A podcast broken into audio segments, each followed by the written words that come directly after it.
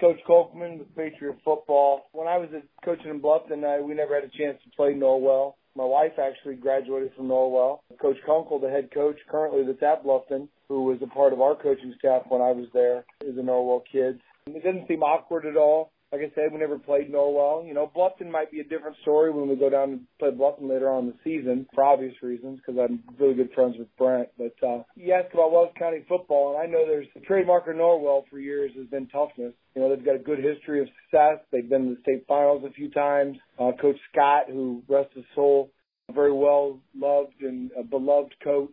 You know, there's a good history there, and I, I know Coach Gerber and his staff have, have been working hard to kind of get that back.